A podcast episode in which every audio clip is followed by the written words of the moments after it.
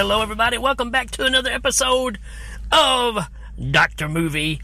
And you know, here at the show, I appreciate the finer things, right? The finer arts, pieces that make you reflect on inner self, things that make you think about the wonder of life, and just the creativity of mankind. But we're going to put all that aside because we're going to talk about Mausoleum, y'all. so when you need a movie that just makes you go, what the heck did I just watch? This is it. Mausoleum, 1983. Boy, I saw this one back in the day at, I don't know, maybe 14 years old. Had no idea what I was watching. And you know what? After watching it again, I still don't know what I'm watching. but we're going to talk about it anyways. You know, we love some movies just because of just how off the wall they are, just how crazy and over the top. And uh, this one kind of falls in that category. We are talking about uh, a movie came out in 83 that has, let's see our cast here. You got Bobbie Bresee as the main character, Susan, uh, who's pretty much naked through the whole movie. Not complaining. Uh, we got Marjoe Gortner, right? We got the Marjoe in this movie. Uh, few and far between flicks with this guy. He's an icon if you're a fan of these kind of flicks. But yeah, we got Marjoe. Uh, another noteworthy person here is we got LaWanda Page. The comedy stylings of LaWanda Page, who, who played Aunt Esther in uh, Sanford and Son, right? Watch it, sucker. That's who we're talking about here. And uh, she's definitely here for that reason, right? To to bring in a little bit of comedy, and uh, she scores some big points here. So let's uh, let's see what the uh, the synopsis is for this movie. This is kind of a long one, so hang with me. A ten-year-old girl mourning the death of her mother becomes possessed by a demon who has been preying on her female ancestors for centuries. Years later, the demon starts to take over both mentally and physically. Yeah, that's uh, that's kind of where we're at here. And uh, oddly enough, that that captures the most of it, I think, as far as what happens in this movie. Um, but it's much more, much, much more than that. Um, it's got some pretty awesome effects in it for the time. Uh, and I'm going to say some movies took some liberties from this too. I think Demon Knight, you know, uh, Tales from the Crypt Demon Knight, possibly borrowed a little bit from this movie, right? So uh, that's pretty interesting. So let's talk about this, right? Like I said, Bobbie Bresee, who's Susan in the movie, is a little girl. Her mother's being buried. And uh, during the funeral, she's supposed to go with her Aunt Carol, and she doesn't want to, and she runs off, and through some strange special effects at this mausoleum, it's raining and smoking and everything at the same time coming out of this mausoleum, which uh, it doesn't look very good. I'm just gonna say, uh, it's it's obviously some sort of composite that they did, and uh, it's uh it's it's missing some uh, uh, some some work, some details. But anyway, she goes in, and inside the mausoleum, there's a lot of a lot of rats, a lot of smoke, a lot of neon colors because that's what you have inside a uh, a mausoleum. And a tomb opens up, and this hand reaches up, and then we go to modern day, right? 1983, I guess. Bobby is breezy. Susan is now uh, a grown lady and uh, living life to the fullest. She's married to Marjoe, who uh, has made a, a, good living for himself. He stays gone a lot, so she's at the house by herself a lot. And uh, I don't know, things just start happening. I, am going to go ahead and call this, uh, to, uh, as much as I like this movie, seeing it now, it's pretty much the slutty exorcist.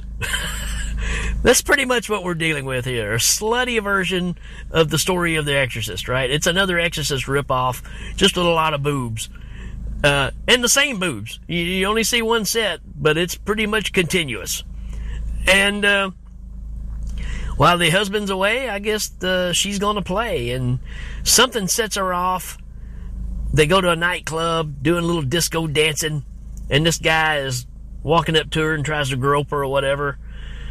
Uh, while they're leaving, that guy comes out and kind of makes a disturbance on the way out. He gets in his car and uh, Susan kind of looks at the car and her eyes light up neon green. And then uh, the, the car starts catching on fire and the guy can't get out and he burns up to death and then the car explodes.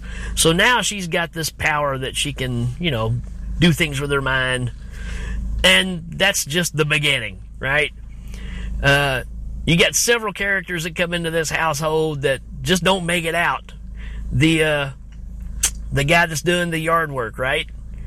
Uh, the handyman around the house, and of course she's making her moves. She's being suggestive, inviting him up, and you know, flashing the boobs, all that kind of good stuff, to get him to come up to the to the house, and uh, you know, of course, when she's done, she uh, pretty much does him in, and she turns into this creature, which is basically the thing that came out of the out of the tomb, right?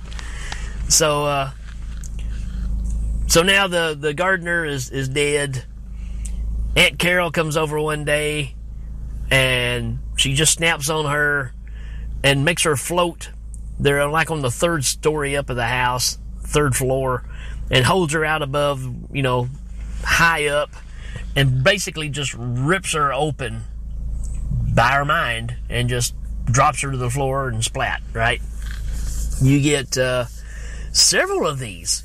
Um, she goes to the mall and is interested in this painting, which is, if any of us came home with this painting, we would get eyebrows raised at us for sure. But, uh, she goes to buy this painting and it's not for sale. It's already been sold. She steals it and the guy comes after her from the, from the art, uh, whatever it is, store. And, uh, she basically does the same thing to this guy in the middle of the mall picks him up by his throat, but with her mind, hovers him over the middle of the mall and drops it on a table, and a big spike goes up through him. And this is, you know, it's got some uh, some pretty good gore in this. I actually caught myself smiling a few times while checking this out because the story is totally outlandish, but it's got payoffs in it. It, it, it you know, it's worth the juice is worth the squeeze here. Um, and you know, and you would think with a mall full of people, you know, I don't know, people would say, you know, he didn't run and jump over the edge. He literally floated over it. So somebody had, has to, you know, recall that. Luckily, they didn't have cell phones back then because, you know, people all had their phones out.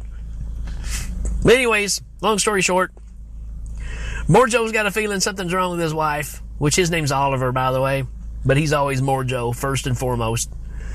Um, she goes to psychiatrist. Hello, just like The Exorcist. And while she's out, she's going back to being a small girl and everything that happened, going to the mausoleum, all that kind of stuff. And then Nomad comes out, which is the name of the beast that's inside of her. And, you know, threatens the, the psychiatrist and laughs in his face. And then he, he wakes her back up. And she's like, oh, well, how did I do? He's like, yeah, you did fine. Which is hilarious because he just sends her on her way, right? And then he, he calls somebody that knows a little bit more, right? So it's uh, basically, again, instead of it being priest in The Exorcist, it's the psychiatrist. He calls one that has a bit more background on dealing with these kind of things. And that's the team that's going to work together to uh, try to fix this problem. And this thing just keeps getting crazier. Uh, you get a scene where, uh, like I said, uh, uh Esther from Sanford and Son, uh, she's the housekeeper, and she's got some some great lines in this movie that I don't want to spoil because I want you to check it out. But you know, she she goes full Esther at some points, and uh, for you that are not used to hearing her swear, I mean, you got to remember first and foremost because she was always on Esther on Sanford and Son, but she's a stand-up comedian and she will say pretty much anything. And uh, she had a line in, in Shakes the Clown that just blew my mind the first time I heard it because I thought, wow, I can't believe she said that. And she's got a line in here. It's like, oh, yep, there you go. So, uh, but she's a little comic relief for this thing. But uh, if you like, you know, good looking blondes running around shirtless and naked through, I don't know, 89% of a movie, this might be for you.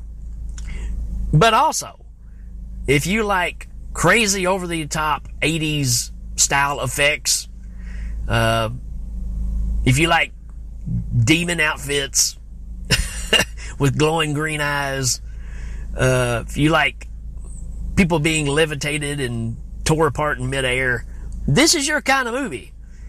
Which all I'm really saying is, this is my kind of movie. Uh, I just, I just have fun with this one. Is it a good movie? No, it's not. But it's got weaknesses, but it's not blatant weaknesses, right? Because the acting is good. The story is what the story is. The effects are pretty good for the time. It's just a, a B movie, right? And that's about as far as I can go with it as far as, you know, what the problems really are. It should be a more popular movie, I think. Um, it may be lacking on a few more kills, maybe something like that. But the ones that are in it are really good. To me, it's right up there with Evilspeak. Movies like that, it kind of just fits in that category uh, all the way through. Uh, just the way the movie moves along, the settings, all that stuff. So, um, there's your reference of, of going to. So I know there's a lot of people that's a big fan of this movie. And again, I'm not saying I'm not. I, I do like this movie. But, uh, I can see the problems with it, but at the same time, it's a piece of the time of when these things were coming out. It's the VHS boom. And, uh, you know, people were freelancing and making any kind of movie they wanted to make at this point, and that's why I love this time period so much. It was almost, they would green light anything. And uh, that's what makes this fun. So I'm going to give this, believe it or not, I'm going to give it a four out of five. I would revisit this one. So, uh, and again, this one is on Tubi, so you can check it out. Uh, pretty good transfer. But uh, again, it's got Marjoe in it. I mean, that that's a selling point for me automatically. But give this one a shot. It, it, this just might be your cup of tea. And uh, let me know what you think, right? There's more story, there's more detail to things that are going on in this that I'm leaving out because I don't want to ruin it for you. But uh, yeah, check this one out. So that's all I got for this one, folks. So uh, if there's nothing else, uh, like I said, make sure you're checking out Facebook pages, Instagram, Twitter, all that good stuff. Communicate with me. Let me know what you like, what you don't like, what you'd like to hear covered. And uh, till next time, folks, we will check you later.